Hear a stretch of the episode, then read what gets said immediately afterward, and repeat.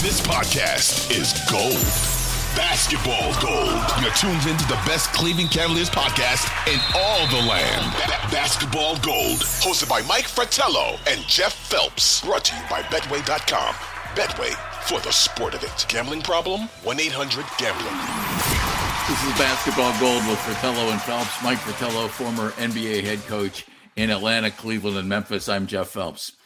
We were just talking about in the previous segment the Cavaliers are in the playoffs for the first time since 1998 without LeBron James. And Mike was just talking about that team and the youth of that team. Mike was the head coach of that team. It featured Shawn Kemp and it featured Wesley Person and then four rookies with significant playing time. Zydrunas Ilgauskas, Brevin Knight, Derek Anderson, Cedric Henderson, Vitaly Potapenko was on that team, second year player at the time, Bob Sura, Danny Ferry. And Mike, you took a team with Shawn and Wesley and four rookies, basically, and some other players, but four rookies playing big, big minutes into the playoffs. Where's that rank on the Fratello? I did a pretty good job of coaching this team list.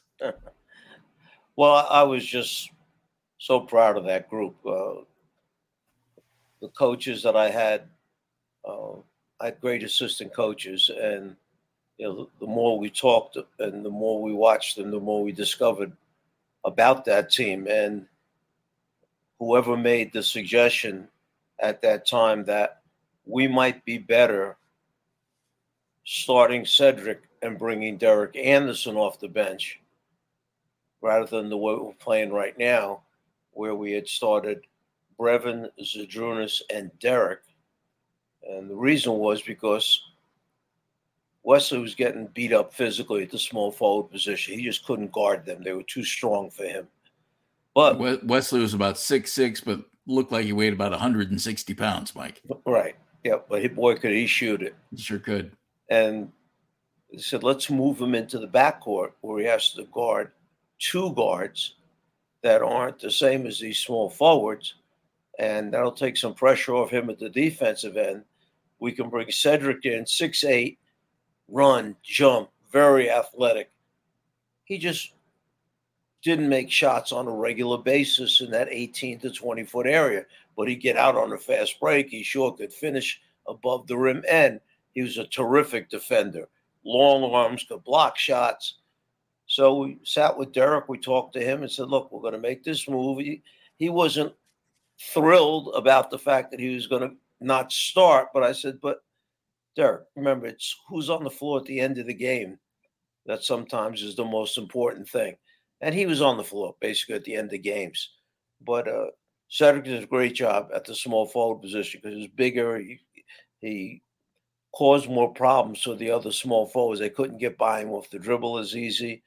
And I, I thought that change was key for the team. When we made that move, which was like around the seven, eight, nine game mark, whatever it was that we made that change, we went like a nice little run and started to get some distance between the 500 mark.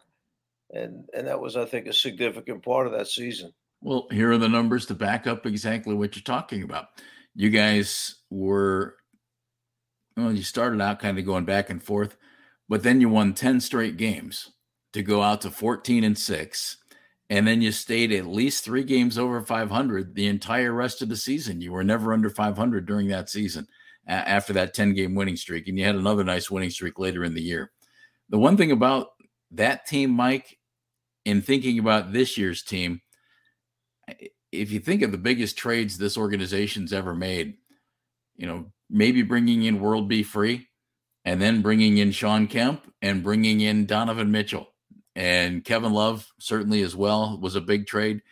But I, I kind of relate what you guys did then to what's going on now. You brought in Shawn Kemp, who was a perennial all star, still a young guy. He was in his late 20s and might not have been quite the same player, but was still really good for you guys. He averaged 18 points, nine rebounds. Next year, he averaged 20 points a game.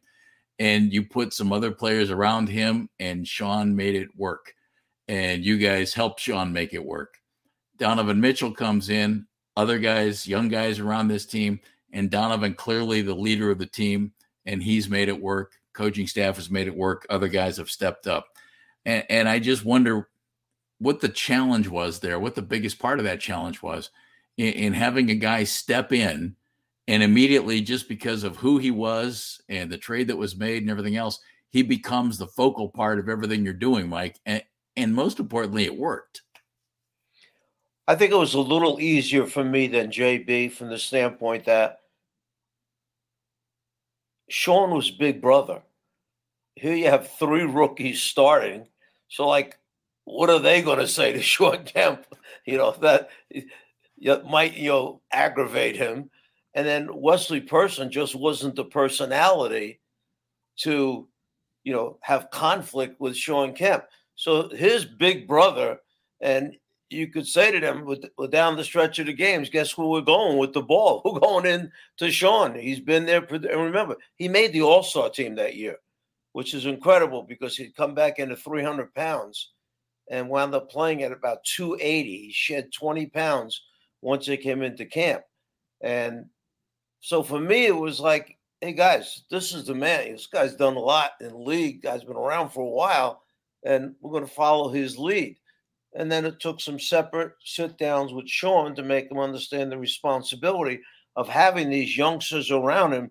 And you may not be able to be as hard on them as it would be for other veteran players. You got to kind of nurture them, and understand they're going to make all the mistakes you made way back when you were a youngster coming into the league. And I think with the Cavs, Donovan Mitchell, to a certain extent, is big brother. When they need mm-hmm. a bucket, when they need a big basket, most likely it's going to be in Donovan's hands.